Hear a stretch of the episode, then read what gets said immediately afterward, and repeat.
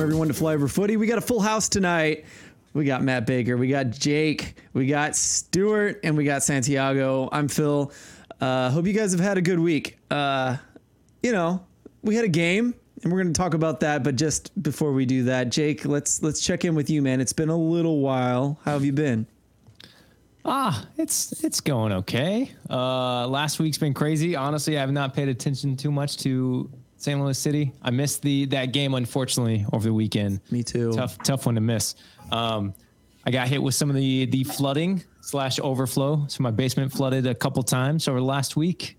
Also have uh, had family in town over the weekend, which is perfect timing. We had a great time with them. Um, but it's been uh, it's been it's been pretty busy for me as of lately. So I'm just gonna crack open my beer and uh, ready to sit back and listen to you guys talk about City. City. Well, I mean, I'd say the the craziest thing about the double flood because it was like a flood and a half, right? Or like a double mm-hmm. flood yeah. and a single flood, if you want to call it that. But you like you had Roto-Rooter come over and put fans in your basement. And you had to call them on the second flood to be like, "It's flooding again. What do you want me to do with your electric fans that are being flooded right Yeah. now?"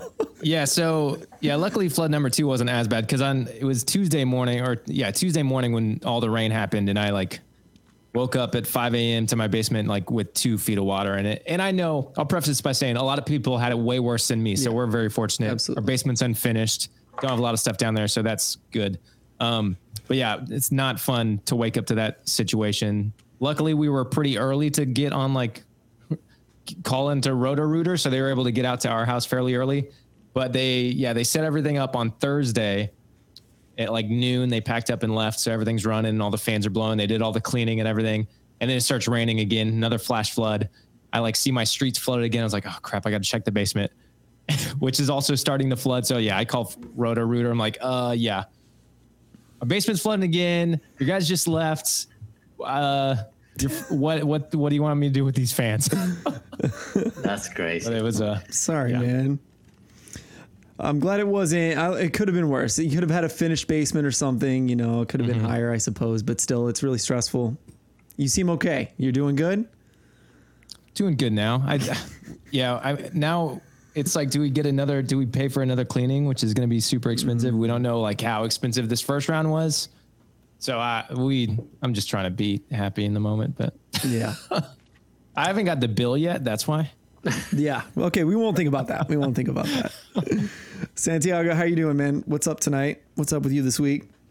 Oh, doing great, doing great. It's been um, it's been a good week so far. Um, finally got some uh, warmer weather, which is something I I enjoy. So so happy about that. And fortunately, um, the rain didn't um, didn't hit my house. Um, didn't have any any issues like like Jake or or people, but uh, but it was crazy. Too too much rain for me. Yeah, my only thing, I was out of town, so I was curious what I'd come home to. But we're, luckily, we live in a neighborhood called High Point. So, like, I think we had a feeling we'd be okay, and we were. Right. Um, Stuart, how are you, man? Uh, I think you were the other one I was actually worried about because you do live in the city and you never know about those sewers. Uh, I'm I'm doing pretty good. So my house is actually kind of on a on a hill, but I do have well, no no basement in the city is completely dry, so Yeah. I was getting some floodwaters. But uh, for historic rains, uh, I woke up kind of grinding, complaining that I had like two leaks that were going into my uh, drain in my basement, and then I was seeing people with like three feet of waters in their basement and seeing what Jake was going through, and I was I, um, so uh, definitely blessed. And Jake, I'm sending you good vibes because that was rough, man. Yeah. Full house tonight, like I said. Matt Baker's here, the fifth person we're checking in with this this uh, evening. How are you, Matt? How's everything? Oh, are you are you muted, Matt? Sorry, we're not hearing you. Uh, There. You, oh, I- I can hear Matt. oh, yeah, I can really? hear Matt. Yeah. Oh, it's just me. Okay, Matt, you go ahead, and when I see your mouth stop moving, I will continue talking.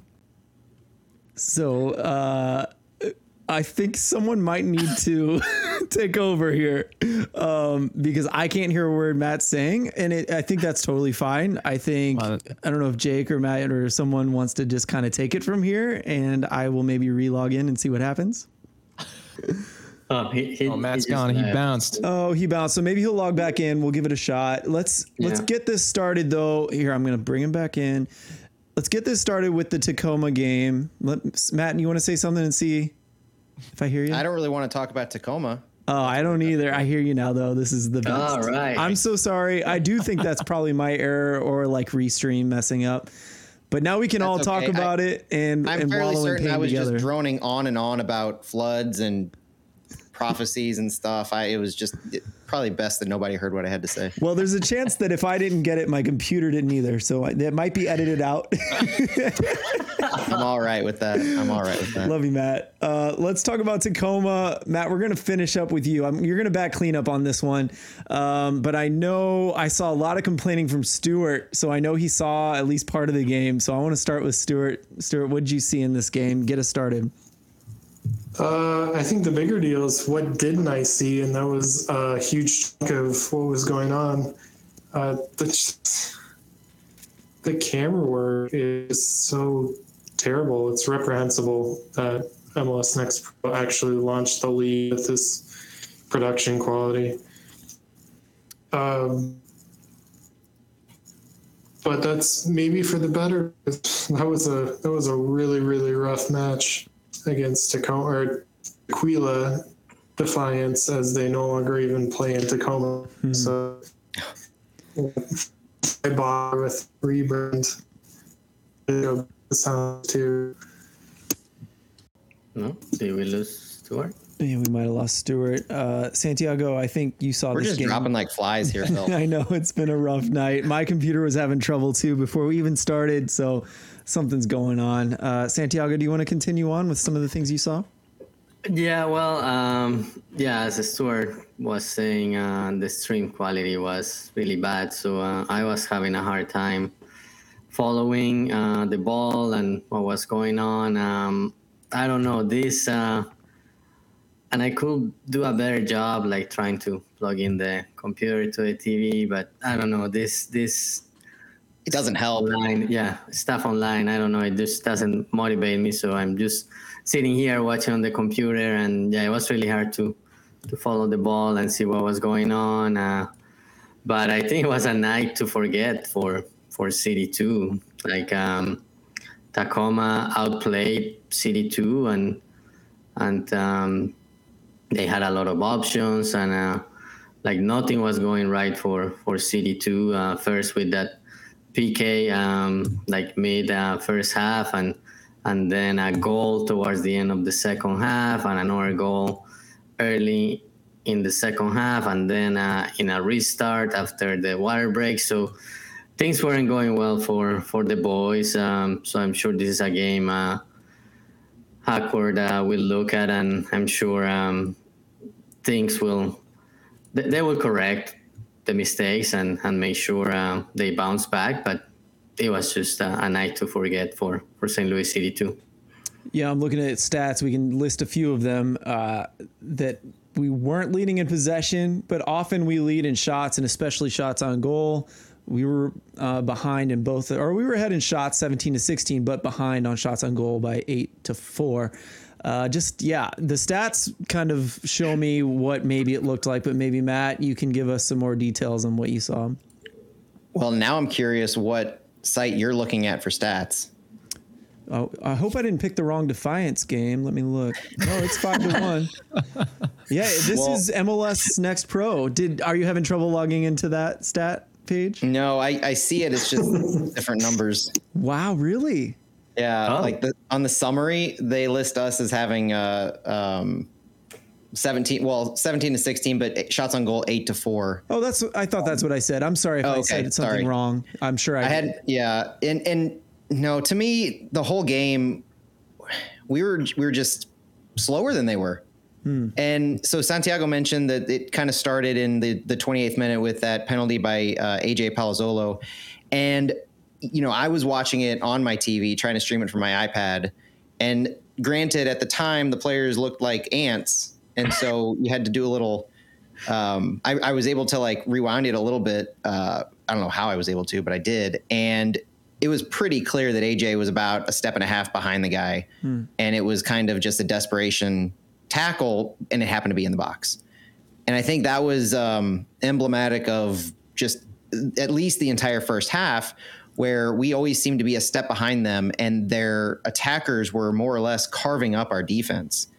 And the way, the timing in which they scored, and I think Hackworth made this comment uh, in Tom Timmerman's article, but you know their their goals, they're right before the water break, um, right before half, right after half, uh, right after some subs. You know, there were times where they seemed to just catch us off guard, and ne- they never let up. They were pretty relentless in their attack, and we really didn't.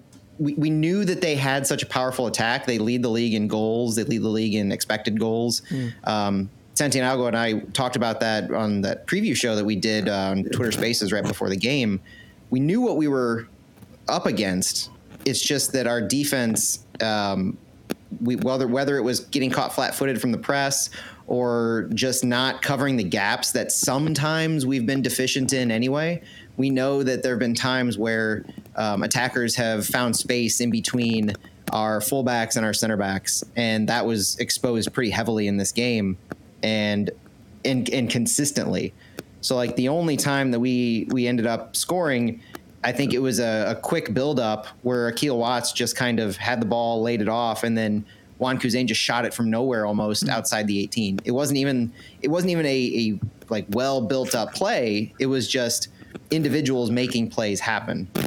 And we had opportunities, more opportunities at least in the second half, but their few stars that we talked about before before the game, um, Alfonso, Campo, Chavez, and um, and Vargas, uh, they Marlon Vargas, they tore us up and they never let up. We didn't seem to have any kind of an answer to them. And my only hope going into the game was that our defense um, knew what they were up against, and so maybe the high press they they knew to take maybe cheat back a little bit or take a step back and, and track back, and it didn't work. One thing I'll say about Tacoma is that they're one of the few teams that are used to dealing with championship level opposition on a regular basis for three years now. I mean, they've been in the league for a long time, and they've had these young players playing since they joined the team. Ocampo Chavez and um, what was the other one? Starts with a V. Vargas. Marlon Vargas. Yeah. Yeah. Those two have been on that team for like two or three, four years. Um, they're experienced against this level and, and maybe better even depending on what you consider St. Louis City to be. So, And they started six MLS signed players. yeah.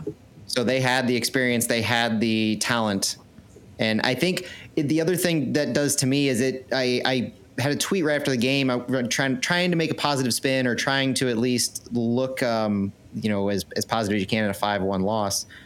It was almost a reality check at the very least to me. So if you're not going to be doom and gloom about the rest of our season and the players and how they they performed, it has to be a reality check. The last time we lost like this, it was a four nothing loss to Minnesota, and we came back and we won, and then we lost the the following game to the Quakes two in PKs, and then we went, went on our streak. Mm-hmm. But we bounced back after that four nothing loss, and so I think that's what we have to do against the Fire, and the other reality check to me is almost a reframing because when you go on the run that we were on, where you lose one match in 10 games, you start to have these lofty expectations. You're you're cleaning up in the league and you start to think, all right, maybe seven or eight of these guys could move up.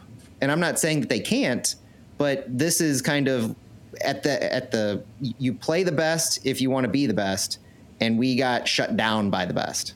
And so that's a reality check to me on reevaluating just mentally the players that we have, the realistic chance of how can we forecast who's going to make the MLS roster, which is an appropriate thought given that tease tonight. Hmm. But just making sure that we're not um, hyping up these these guys too much. They are very talented. I love every single one of them, but realizing where they are in this league and uh, you know where they realistically can go next year. Not saying they can't stick around in City Two, get signed to a supplemental deal, those kinds of things. Multiple of our players, but realistically thinking Um, how did some of these guys perform against this level of talent? Which, Phil, to your, your point, is experienced, is on that roster, and has been around for a long time. This was the measuring stick, and I think we had that dose of reality. Yeah, and and perhaps also Tacoma has been a little bit under the radar and up and coming at the same time. So maybe they caught us at the right time.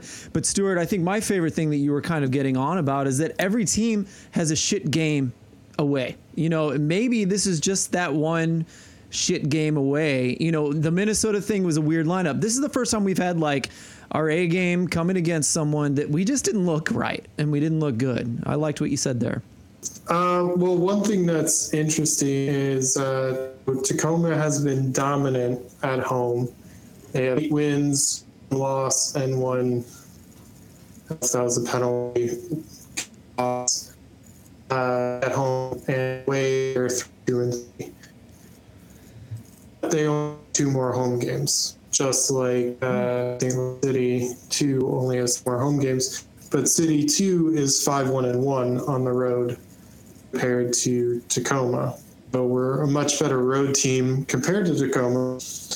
And Tacoma is spending four out of the next five weeks away.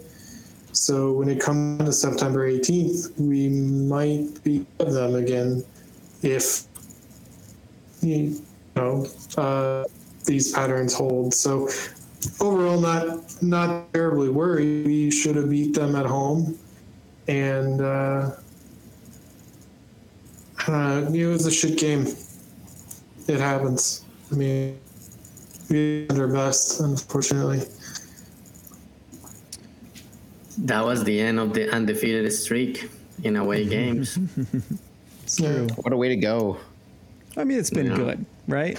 Yeah, it was a good streak. Uh, but yeah, as Stuart said, it's kind of one of those um, wake up games for the team, and I'm sure the guys will will learn from it and and correct anything that needs to be corrected. But yeah, it's a good reality check. Uh, maybe we're like, yeah, St. Louis will make the playoffs, but uh, I think it also tempers expectations. Uh, maybe we won't win the league, but yeah, it'll be great to playoffs and, and see some of the MLS guys in action in the next few weeks. But uh, at the end of the day, the, the goal for this team, at least for this year, is, is development and, and see which guys can make it to, to the next level. So um, the team is still doing that. And if there is playoffs and the team is that does well, great.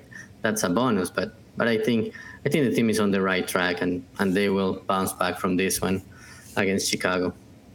Last thing I wanted to say about the game was the uh, interesting move to put um, all the kids in when it was clear we weren't going to win this game. And I wonder if that's like a little bit of a, you know, view of the future, right? Like that our two team will become more of a two team for the kids. Uh, because, yeah, it, some a lot of these players may be playing up or maybe not. We'll see what happens. But um, I liked that they did it um, personally, and I thought I wonder if that'll be something we do more in the future once we're not the top team in St. Louis. I don't know though. I don't know what you guys think. I like that we gave Miguel Perez almost an entire half of play. Haven't seen a whole lot of him lately, so it was nice to give him an opportunity. Um, It was weird to I see think that- Hiebert leave though. I saw your tweet about that, Matt.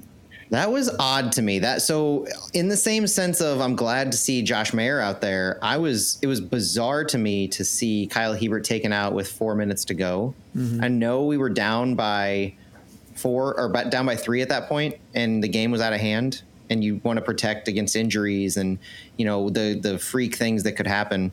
But at the same time, I thought it was something that our team and Kyle in particular could hang his hat on to have played every single regulation minute of every single game so far. There are not even a handful of guys in the league who can say that they've done that. And he can't say that anymore. And it just seemed a little odd for the timing. Um, you know, could have taken Yaro out at that time just to get Mayer some minutes and preserve that kind of a streak. I, I don't know what the reasoning was. I don't know if there was even thought given into the fact that he had that kind of a streak going. Maybe that's not something that you know him or the team care about. I don't know. It was just something notable because I'd been tracking it, and um, he's the only player on our t- our roster who had at the time um, that that honor. Well, maybe we'll get to see these guys again. Is it in our? It's not in our schedule, right? So it would have to be the playoffs. Playoffs. Okay. good, Yeah. Yeah. If Uh, if uh, standings hold, we'd play them in the conference championship. I like it. I hope it happens because I think Stuart, you were saying this. Sorry, Stuart. I think you were you're breaking up quite a bit, but um, we looked good against them last time, right?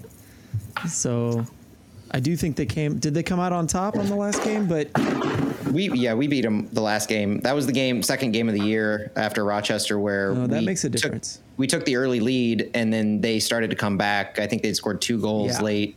Um, we ended up winning four three. I think. Yeah. Yeah. It- it- so we we started strong and we kept on them, and then after the subs, um, they tried to make a run, and we were able to shut them down. That was a home game too. Yeah, I think confusing that with the uh, Whitecaps match. Yeah. Um, I was too. Um, um, yeah, that's exactly what I was doing. That makes sense. Um, okay, so maybe we'll get another replay of that, and we'll kind of get to see what the what the true outcome is, and uh, maybe hang our hat on that. Um, hopefully. Uh, next up is it looks like Fritz Volmar is a MLS an MLS Next All Star, and Matt, you've been tracking him really well as um, as well, and he's been kind of separating himself from the rest of the academy boys you noticed and i liked that you noticed that and, and i figured you had some things to say about this Well, he from the start of the season has separated himself. He was the first academy player to get minutes for City Two. surprisingly at the time very surprising at the time. Still somewhat surprising, only for the fact that you know we came into the season with expectations for um, mainly Aaron Hurd because of the Yeah. uh, the accolades, the uh, the assumptions of next steps, and so to me, this just says so much about the effort and work he's been putting into practice and leading the U17s to uh, the MLS Cup, MLS Next Cup playoffs. I think uh, I think that this kid's got just the world ahead of him, and I've heard I've heard rumors and um, that he he may be pursuing college as opposed to going pro, and there's a conversation being had regarding that. So I find this honor in particular to be very noteworthy when you think of that. That um, what is his next step going to be? Because you know, thinking of you know, I think it was in our uh, when City had that tease tonight of somebody's joining Josh Yaro and who's it going to be, and they had the guess who, and we th- we tossed out Fritz Vollmer, and it's not outside the realm of possibility. I think it would be odd and somewhat awkward to announce that now, but I don't think it's outside the realm of um, possibility that he could be eventually, if he chose to go pro, our first homegrown. And it has nothing to do necessarily with just the fact that he's the first All Star, but uh, his consistency uh, in the academy matches, um, not unlike a Yaro or Hiebert have been to City too. And then he's had experience now in the U.S. Open Cup. He's had probably the most experience of any City Two player uh, that is on an amateur contract. And I, you know, there there were 45 players chosen, not from 45 teams, but from the entirety of MLS Next, and that's I want to say near 100 academies at this point because they have the MLS academies and then they have the sh- showcase or the select or whatever it's called, the non-affiliated, you know, the Gallagher's and the Lufuses and all of the others. So 45 total players. They're doing an East-West um, All-Star game on August 10th, and he was the representative from St. Louis. And I don't think I, I will easily be proven wrong because I didn't too, look too hard, but I don't think there were too many players, if any, multiple teams had like that were of multiple teams. You know what I mean? Like Cincinnati didn't have two players. I think it was one from each, and not every team got a player. So for us, that that tells me that he's on the map of the league. Um, these players were chosen by the MLS Next Player Selection Committee, made up of uh, some key MLS player development department personnel. So those who have been evaluating these players, looking at these games, watching the entire league for uh, months and maybe years at this point. I think they just finished their second year. So these are these are scouts who know the league, know the players, and have taken a, an eye to Fritz Vollmer. And it's a great honor for him. It's a great honor for St. Louis to be represented in an MLS All Star game before we even have a team in MLS. Mm-hmm. How cool is that? It is very cool. And I, I, I want to talk about one thing that we've kind of gone over in our DMs that I think people might enjoy the conversation of live here is, you know, what's the difference between pulling in? So let's say we have Nilsson at center back. Let's say we have Yaro at center back.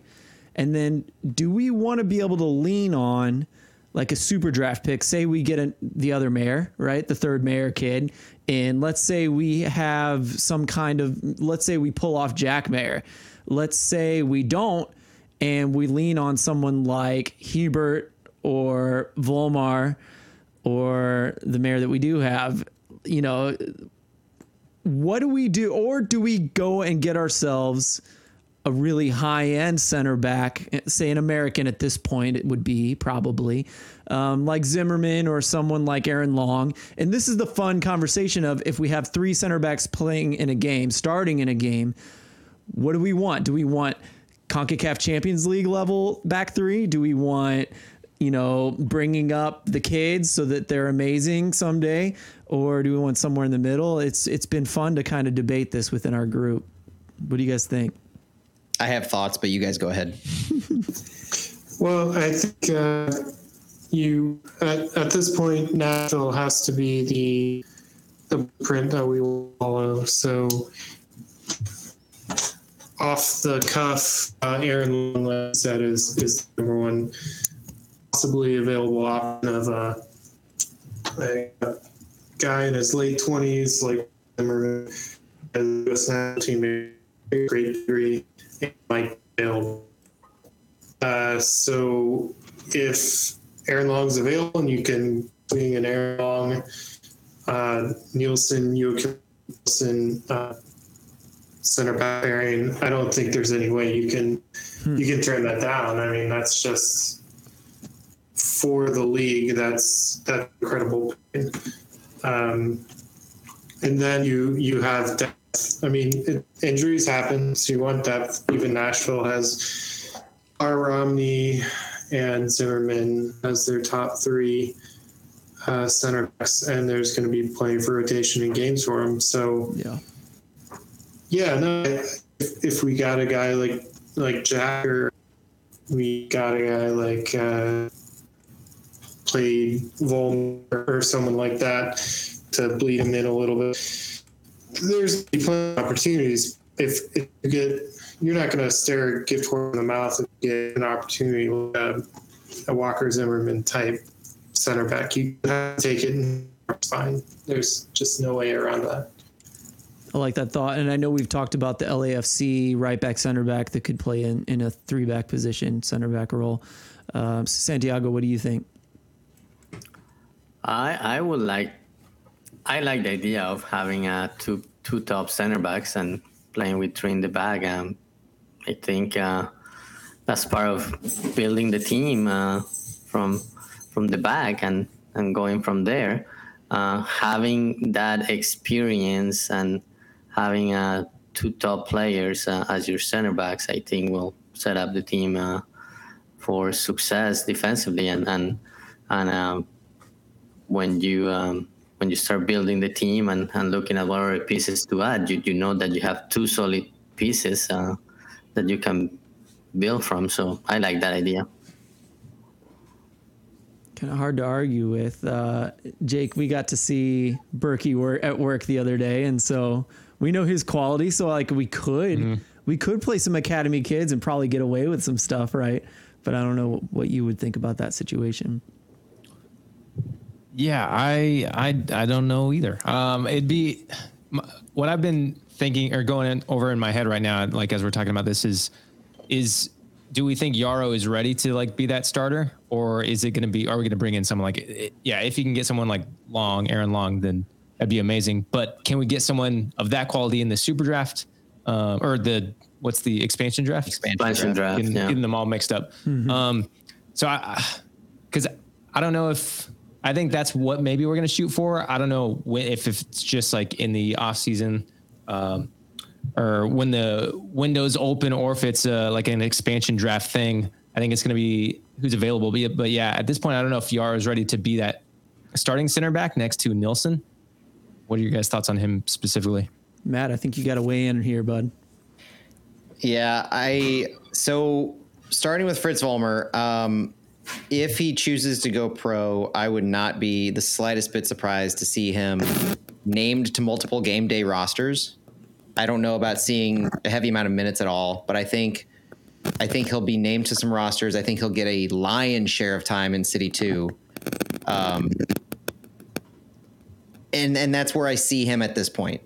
Um, he'll he'll get his chance more so than a lot of other of a lot of other players, and I think he does have the talent to help out on the back line, whether it's a three center back, whether it's um, in the in two center back roles. But when it comes to what our our MLS back line is going to look like, I want to see us spend big on a second center back.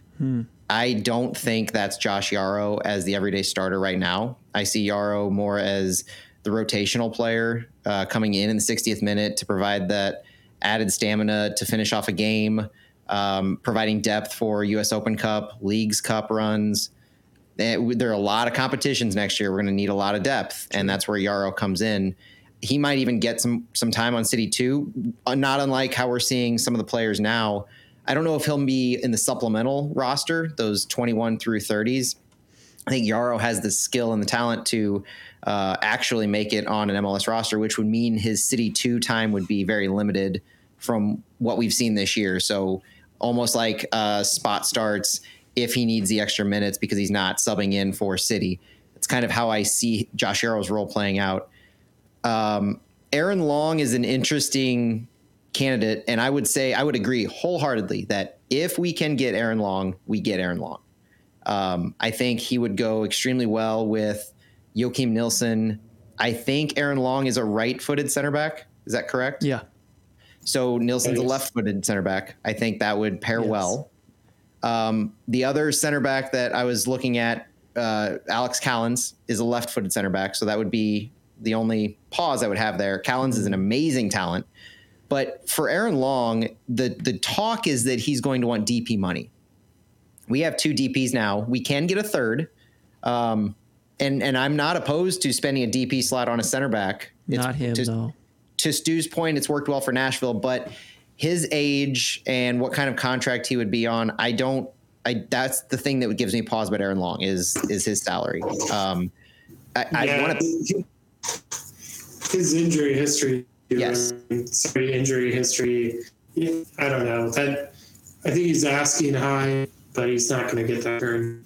The, don't think so the, either. the rumor is that he wants Zimmerman money, and Zimmerman just uh, signed to a DP contract for Nashville, and so that yeah, I, I would be weary of relying 100% on Aaron Long going forward.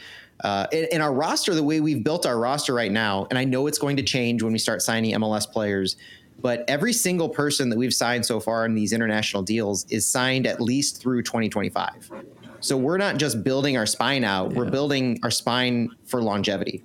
And I see that second center back role somewhat in a similar manner where I want to sign a, a center back who is at least of the caliber of Nilsson um, or similar and is top in ML. This is the splash right here. So we're, we've looked at our striker. We've looked at uh, like our box to box number six.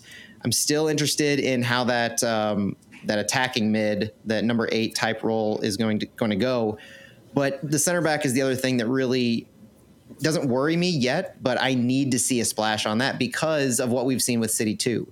The style of play that Lutz runs out hmm. and that Hackworth's been coaching is prone to, we just talked about it with Tacoma, it's prone to be sliced and diced. And we, we, when you have players who are allowing gaps between the fullbacks and center backs, and you're needing to track back a considerable amount, you need high quality center backs to fill those roles. Um, Alexander Callens, I think, would do that very, very well. Like I said, the only pause with him is the the left footed aspect where you just have two left footed center backs, and maybe that's just what you do. And his salary would, from what we're hearing on the Athletic, come in uh, around a TAM deal. So we wouldn't have to spend DP money on him. Um, and he would be a free agent at the end of this year. So could just go sign him, you throw money at him, and convince him to come to uh, St. Louis, who we know are craving South American players right now. I don't. I don't think that's any any uh, stretch in the imagination. so and, and he's a known commodity in MLS. Like this is a guy. He's he's a top two list type of guy, and that's how you, that's how you make a splash in uh, free agency.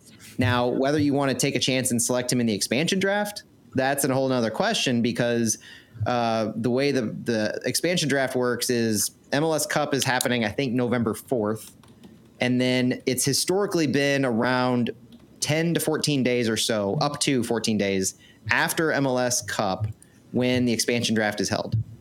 Once the expansion draft is held, free agency opens. So the the the downside to selecting a free agent in the expansion draft is you may not get them, and we've seen that with Austin. So you have to be weary about that kind of a wheel and deal. Um, but the expansion draft is also, I think, wasn't Walker Zimmerman selected in the expansion draft by Nashville? I thought they bought. Uh, you might be right. It was a It was a trade. I thought. Or was he a, it was a trade with LAFC? yeah, it was around the time of the fan draft, so it was Yeah. connected to LAFC making, making moves. So I would I would expect those kinds of deals to be made. So we've been looking at the uh, free agency list, and we talked about it on our last show with um, uh, I think it was Franco Escobar was the right back, right center back, uh, wing back. to. Yeah. So Franco Escobar is another very appealing option because we don't have a right back yet. We don't know if we're going to run with a three center back with uh, a two fullback role. So his versatility would do very well. He's 27, so the the age, the dollar amount where he would probably be pushing that max salary, all of that lines up. So that's another exciting free agent option of quality MLS experience. He's an MLS Cup champion with Atlanta. And so you look at how potentially these pieces could be falling very quickly between uh, the free agents we could get after the draft, and then you figure that you can count on two or so players to be selected in the expansion draft that can make an impact. We've we see a lot of trades, we see a lot of um, a lot of movement happen with the expansion draft day of.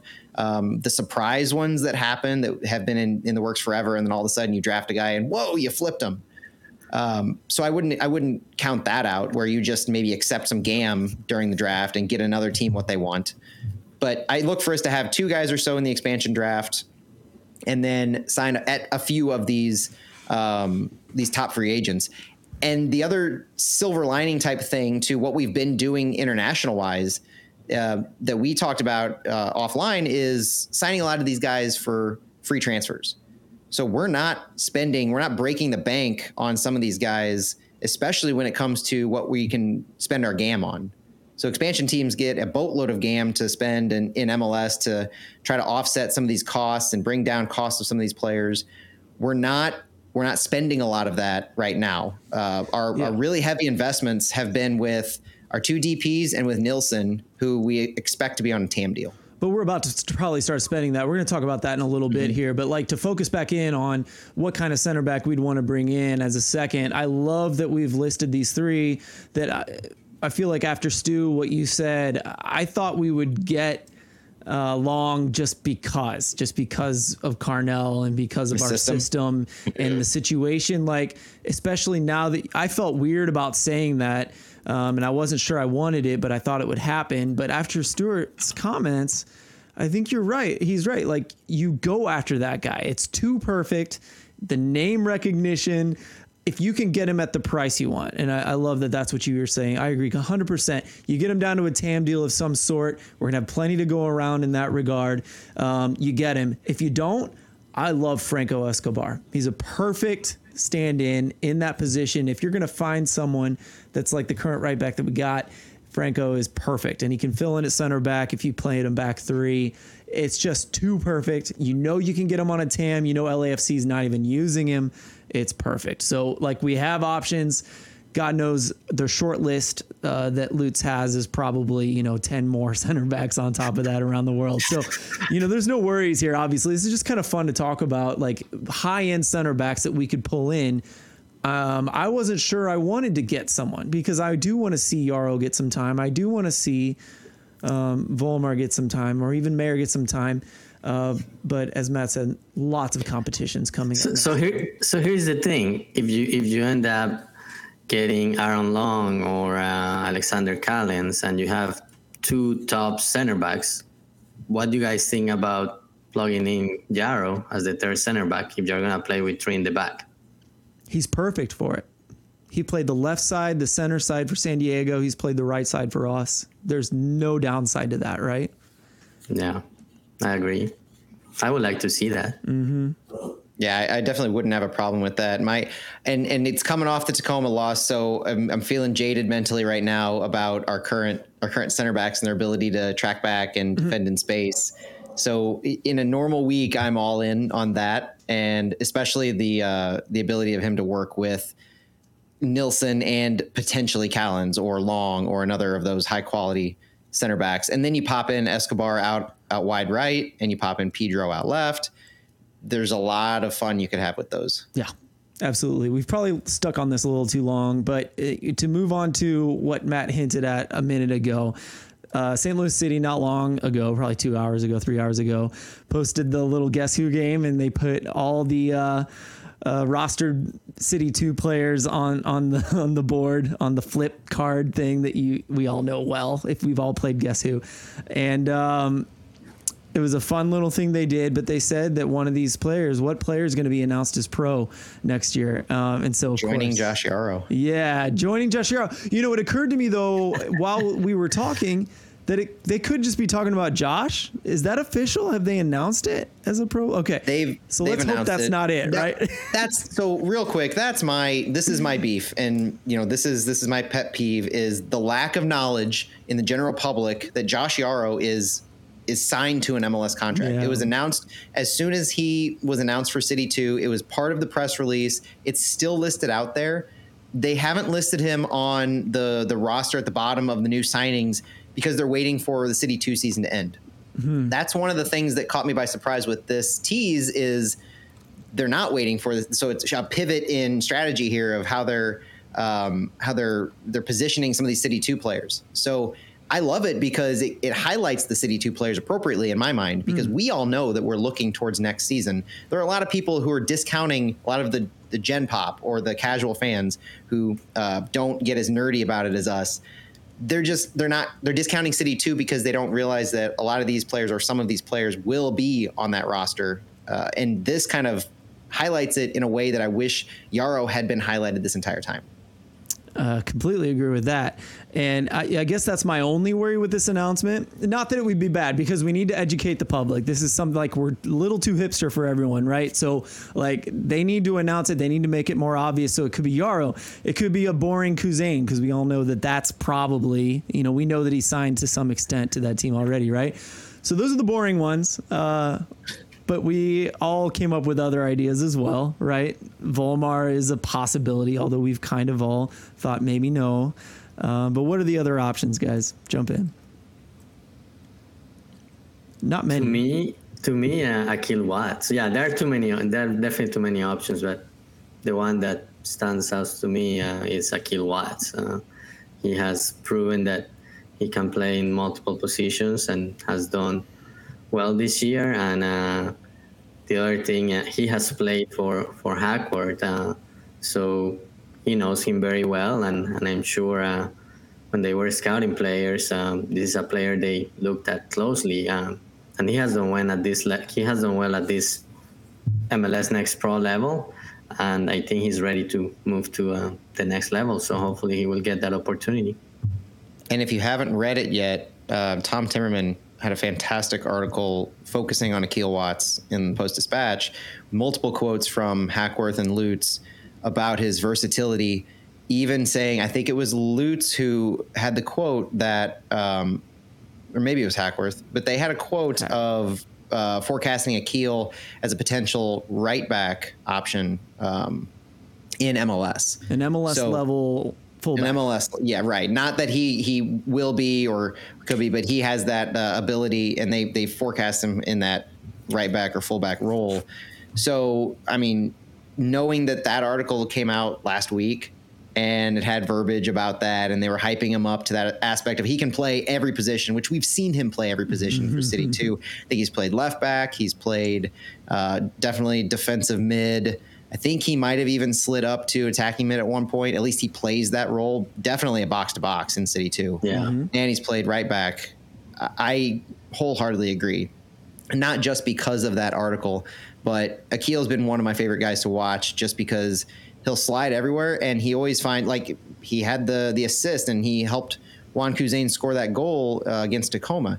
He's always finding himself in in play and he at one point was uh, top of the league in goals outside the 18 because he's finding himself in those positions to make plays. And that speaks to his versatility. And if you're really thinking about it, how many times do you see players at any level end up in prominent attacking roles or up the field in lower levels?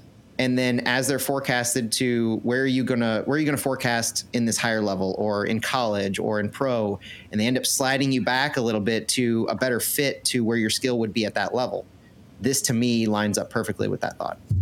Might have lost Stuart. Jake, is there anyone that stands out this year for you that you think might be able to make it into MLS that they might Well- be talking about here? I just saw this guess who thing like right when we started streaming, so I'm uh, catching up. But uh, I, I also I didn't I saw that there was the article about Akil Watts. I didn't read it because again I have not really been paying attention to anything. Um, but and now that article and what you guys are saying, I'm like, oh man, it's got to be Akil Watts because they like to do they like to give us little hints and Easter eggs here and there. Um, and he's right up front. He's like he's one of the first people you can see with his big smile on this guess who board. I got it in front of my face. Um, my my other guesses were would to be. I know I, I think I in a previous episode maybe it was a forecast. I said I don't think Josh Dolling is quite ready, but it also wouldn't surprise me if he got a spot. Like we have our striker, we need a backup, and he's proved that he can score and he can hold up play and he can create chances, which is good. And he's a big body, and um, I mean that that's what it's the similar style, which is exactly I mean what we'd expect to to see anyways. That's why we sign these guys. Um, and he's been doing a great job. So I wouldn't be surprised if it was him or also Vitor Diaz. I just love his creativity and everything he brings. Um, but yeah, I'm probably sold on Akil Watts. I'd probably put money on Watts at this point. I like the Dolling shot just because, like, I think all the time about like Khiry Shelton still being trotted out by SKC on a regular basis. I was like, you know, Dolling couldn't do that, you know. And I also think that about, um, uh, uh, what's his name, um, uh, the uh, striker for the Sounders that's from St. Louis. Why can't I think of his name? Bruin, Bruin. Thank you. Will Bruin. Yeah, I keep wanting, kept wanting to say Baylor, Baylor Bruins. That's how my, my brain works. Stuart, are you still there? Do you are you able to kind of comment on this, or should we move on? Yeah, I'll pop it. Uh, so to circle back to what Matt was saying, I, the more I think, the more I'm kind of feeling like they're just doing a Trojan horse here for announcing Josh Yaro being part of the official for next year. He hasn't been uh, the press releases or what the roster that put out on the website and stuff. Uh, I, I mean, I've from what I heard from day one that Zane was going to be an MLS player next year. So if he signed the same contract as Yaro, which was this one year MLS next per one year MLS, then uh, I would expect it would be Kuzain. Uh, but there have been so many guys who are impressive. Watts makes sense. Uh, a guy like Ezra Armstrong and how much financial uh, backing the team in sign him maybe make And if he's dropped out of favor uh, with Kwame uh, taking over his spot on the left side. Akil Watts, Dolling, Hiebert would make sense, but do you wait to announce these guys till at the end of the year, or do you wait until after the championship final victory to announce that you signed three or four guys? I mean, what what's better than uh, you have a celebration in front of the fans, say, "Hey, we're signing Sergio Rivas to a contract, and you'll get your first uh, Washington University to City Fair to City City Fair on. So, I don't know. I feels like it could be how they're going. This cynical part of me thinks this is how they're going to push the Yaros that we already know about. Yeah. I've always thought that I- I've always thought that would be a great way to cap the season is to announce like three or four guys as this is the graduating class type of thing, or these are our promoted players, or you've seen them all season. and Now you're going to follow them to the next level, That'd be awesome. Wh- which it. is kind of why I was surprised that they did the tease. Um, I do think it would be weird. Um, I'm not saying that Stu Stu doesn't have a good point because they haven't been hyping Yaro as a team, but it would be weird for them to to caption it with who's joining Josh Yaro, and then it be surprise it's Josh Yaro. Remember, he's part of the MLS team. That's a point. I I completely missed that. Yeah, I I think I have like I I've been surprised that it's coming now as well. I thought it would come later, but um, the last thing I'll say is that the cynical side of me is seen in USL Championship. You know, those two teams have always been there, and it's been really interesting to see.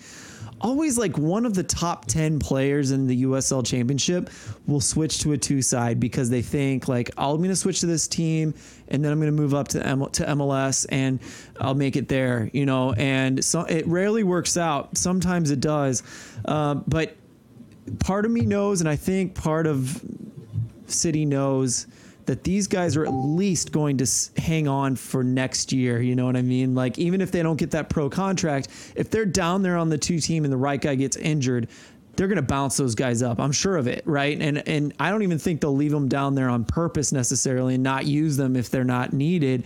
Uh, but there's just this thing that happens in soccer teams and the two teams that you can string these guys along probably as long as you want. And some people do, some people don't. So that'll be something to watch in the next year. Is I think next year especially, I think a lot of guys will hang on, and then I'm curious what'll happen after next year. Well, one of the weird, not weird, but one of the interesting things when we started talking about the City 2 roster and, and looking at who we signed, there were a lot of college graduates, there were a lot of USL Yeah. championship experience, a lot of older guys, uh, early early to mid 20s. And so, you know, you're looking at these other teams and they're they're spotlighting their 18, 19 year old. And I, I do think some of these guys who we've signed out of college or with the USL experience, like uh, like a Watts or an Ezra, definitely have some great opportunities. But when we think about those who don't make the city roster, you have to wonder how many are going to get brought back for that continuing opportunity because City 2 is not going away. It's still going to be a developmental team. And how many of those college graduates from this year, how many of those uh, second division guys that we signed for this year, if they don't break into City, are we kind of going to let them go and have their own opportunity elsewhere? Because I don't know what kind of contracts these guys might be on. Yeah, I mean, I, I just you know I hope that if they know they're not going to use them in the pro team, they kind of let them know because a lot of these guys could be very successful on a really good USL Championship team. I would love to see that as well for them. Um, Well, one one quick thing too, as we as we think about it, because I know we're running up on time. Um, when I think about who has the opportunity, I tend to look at who's been getting a lot of the the time on the field, who's who's leading our team and playing minutes, who have the coaches wanted to see on the field and and shown confidence in. So the from the top to the uh, top 10 minutes wise on our team, Kyle Hiebert by far, we've talked about him. Akil Watts is second on our team in minutes, pretty close to Kyle Hiebert to be fair. Josh Yaro's behind him, Josh Dolling, Celio Pompeu, Kuzane, Ben DeRosa, and then Kwame. So a lot of the guys that we've been talking about, but you know, you're looking at Hiebert and Watts and Yarrow, Dolling and Pompeu and Kuzane. Those are the top guys. I didn't realize Kwame was catching up. That's impressive. He well, if you remember, he I don't think he started the season as the starting left back. That was Ezra's spot, and Kwame quickly took that and ran with it. Yeah. And he he has been he has a following in Canada. So I think it was Forge FC is where he used to play. Uh, don't quote me on that, but he has like there's some guys who are who are Twitter accounts who are following him. So he has some love and some some accolades that are coming his way from Canada, and guys excited to see what he's doing. Well, he's got a spicy uh, Twitter account. I enjoy reading some of his comments. It's pretty good. Um, we are running late on time, so we're going to do two more topics. I'm making an executive decision. Uh, I've loved I can't hear you. Phil. You're cutting out. Yeah, yeah, yeah, right, right, right, right. talk. I I'm so glad we talked about what we did. Um, so I'm sorry if you don't like that kind of thing. That was uh, that's my fault. Uh, I want to talk about the rumored Rasmus Alm signing. Matt, I think you should talk to us about this one. I only looked him up. Um, pretty similar production on a much higher level to Jensen. Uh, but what did, what have you read from this guy so far? Definitely a higher level. Jensen, I don't think had broken into a first team yet. He was still playing for the U19s uh, with his squad. Right. And so I, I, actually, the first thing I looked is uh, so he, so um, Rasmus Alm, there was an article that was in my browser told me it was in Croatian. Ah. so it's trans. I don't know if that's what it could have been Swedish. I don't know, but uh, yeah, it was Swedish. Okay, so translated from Swedish, um, that said that he was in conversations to be signed by St. Louis City to start off their season next year, would sign for their second uh, tier team. So it had a lot of the oh. details that I'm not used to seeing from foreign sources who seem to be more in the know of what our team is going through and what he's actually getting involved in. Yeah. So that gave it an, an aura of credibility to me, even though I have no idea how credible the source is. But Rasmus Alm, 5'9, 26 years old, about to turn 27 in two weeks. Uh, Swedish. He's a right winger his current contract expires at the end of this year, and he plays for a first division Swedish team uh, called Elfsborg. He's played for them since 2019. Um, that that team is he finished second in 2020, fourth in 21, and ninth so far this year. They run a summer league like MLS, mm-hmm. and so he's in the middle of his season, and which is important because his contract runs until December. If we sign him at that point, it would be you know likely on a free transfer. But if we get him for some reason ahead of that, you know, we would have to pay the transfer uh, fee to get him out. Uh, right winger does fill a role for us. Yeah. We assume that Tomas Ostrak would fill a right winger, but he's an, he's been listed as an attacking mid, except for in the press releases lately where they've listed him as a winger, which he has played a little right wing. Um, Alm is a, is a, primary right winger, and he's made 96 appearances for Elfsborg, has 26 goals, 15 assists. And before that, he had 85 appearances for Landskrona in the second tier of Sweden with 12 goals and 15 assists. Um, so he, he's he's a goal scorer. He's got some good production, and his, he has highlights on YouTube. Go check him out. Uh, it, it, was pretty impressive to see some of the give and goes that he had, and the way he was finding space and playing um, both out on the wing wide, but also working his way in in center and in the box. So he, he was pretty exciting to see. And for because I like to check this piece out. Um, FIFA 22 had him rated as a 66, which, if you're comparing him to our other signings, Klauss was rated a 71 and Ostrak was rated a 61. Yeah. I was kind of thinking that already, actually. That's really funny. I was thinking that's about the levels. And it's interesting to see Swedish players come over to the US. Like, I don't think the Sweden league is that much higher than MLS, if so, at all so I I looked into that part, um, and on globalfootballrankings.com, they hmm. have an SPI, which is a soccer power index, where they take um, they take different leagues, they calculate the average based on the the league they belong to from 538, so stats heavy, and MLS is ranked 15th in the world on their list of leagues, hmm. and the Swedish what was it? The Swedish Al Allsvenskan mm-hmm. That's is right. 27th. Where's Dan- uh, Denmark? Is that? I'm curious about Jensen. Uh, Danish. No, not Danish. Superligaen, I believe. They don't. Seven, 17. Aha. Oh yeah, the Danish SAS league. Very close. 17th. Yeah. So Major League Soccer 15th. Uh, the Danes are 17th, and this league we're talking about, the Swedish first league, um, Allsvenskan 27th. Hmm, okay, so you're looking at the, the, level of competition in that league. MLS, if you're looking at the stats, should be a higher level of competition. Cool. I like it. Uh, that's really exciting stuff. I love, you know, we love the player news. Let's finish this oh, episode. Phil, Go ahead. Sorry, real quick, because there's I've seen Facebook comments and Twitter comments. This would be our Ooh. eighth and final international slot signing. I'm missing the chat stuff. I'm sorry. Yeah, yeah, that's um. Well, yeah, I guess. You, we, you, now we oh. could trade when likely will trade. So those, you know, the South American talent that we know is there that we're supposedly scouting, but we haven't heard anything of. Um, you know, we can and probably will trade some GAM for international slots, but of the ones that were allocated right off the bat, this would be the eighth. Yeah, so yeah, I'm sure we will we may trade uh, to get more and get those South American players. But yeah, for me, you know, I'm a little biased, but yeah, I'm looking forward to seeing a South American signing. But we're gonna have to wait for that. And if the team doesn't uh, doesn't um, get any more international spots, uh, that will be an indication that any of those free agents or any of or those players they get uh, will be uh, U.S.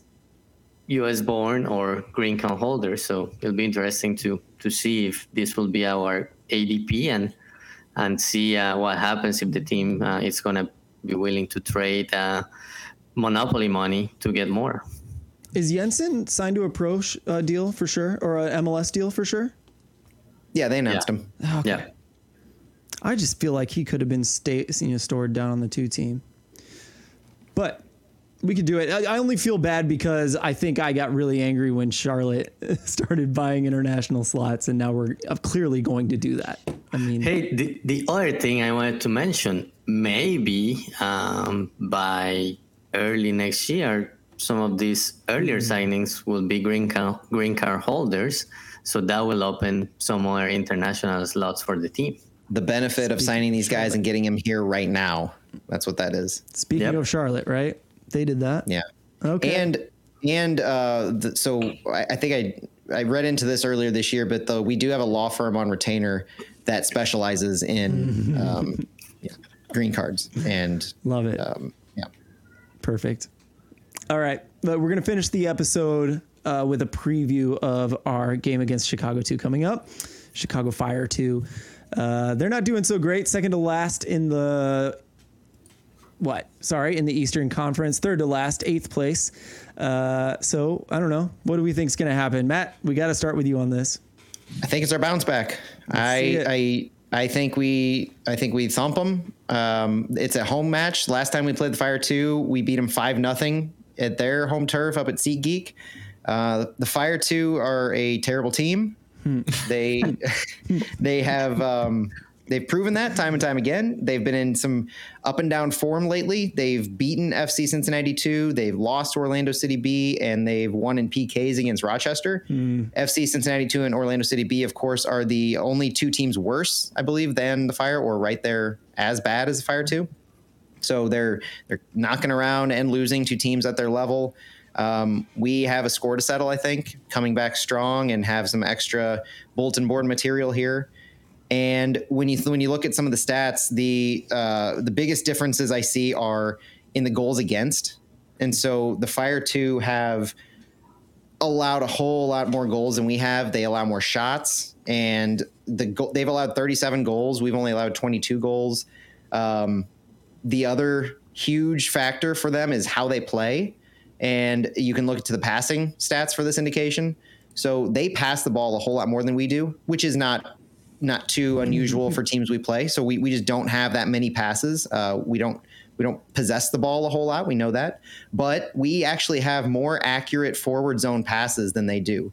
So they have they have us outnumbered total passes by 1,200. We have them outnumbered by 300 of accurate forward passes.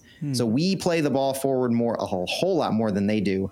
Um, we we succeed in moving the ball and creating chances and getting shots off. Uh, they like to play the ball in the back. They have over 1,600 more accurate back zone passes than we do.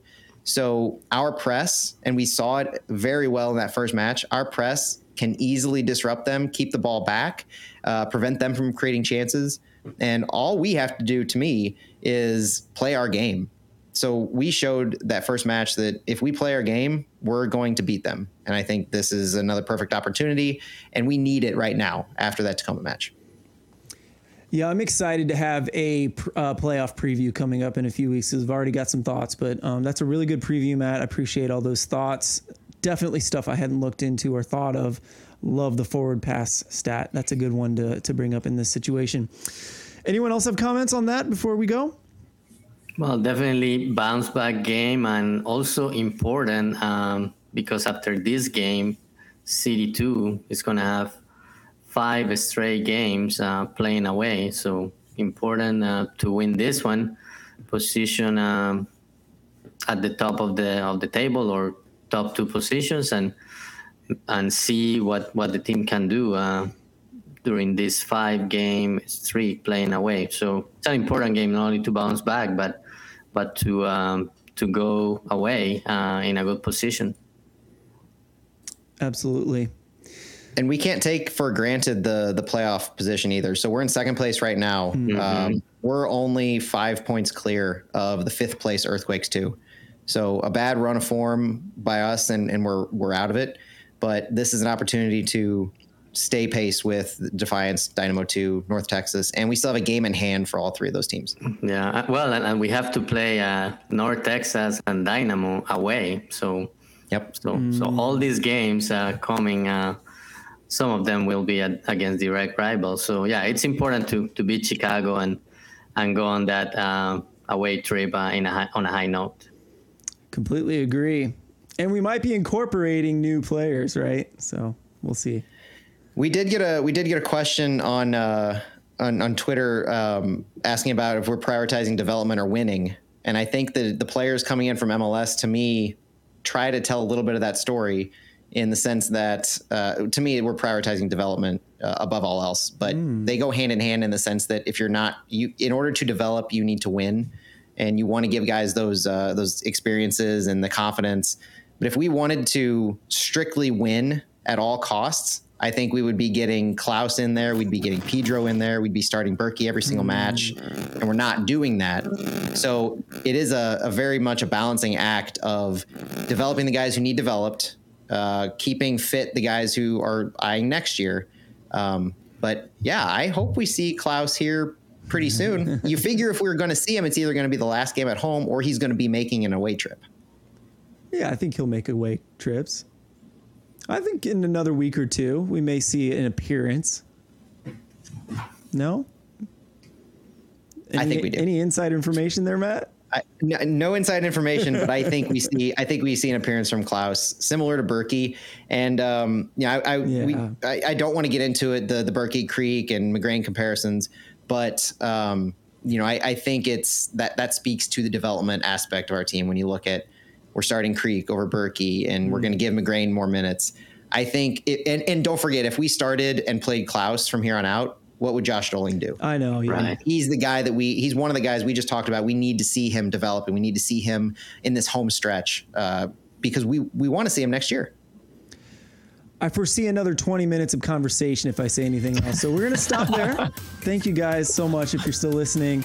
Uh, full house. I love it when we got all five of us. So, guys, thanks so much for showing up. We'll be talking to everybody in another week. Bye, everybody. see ya Bye, guys. Yep.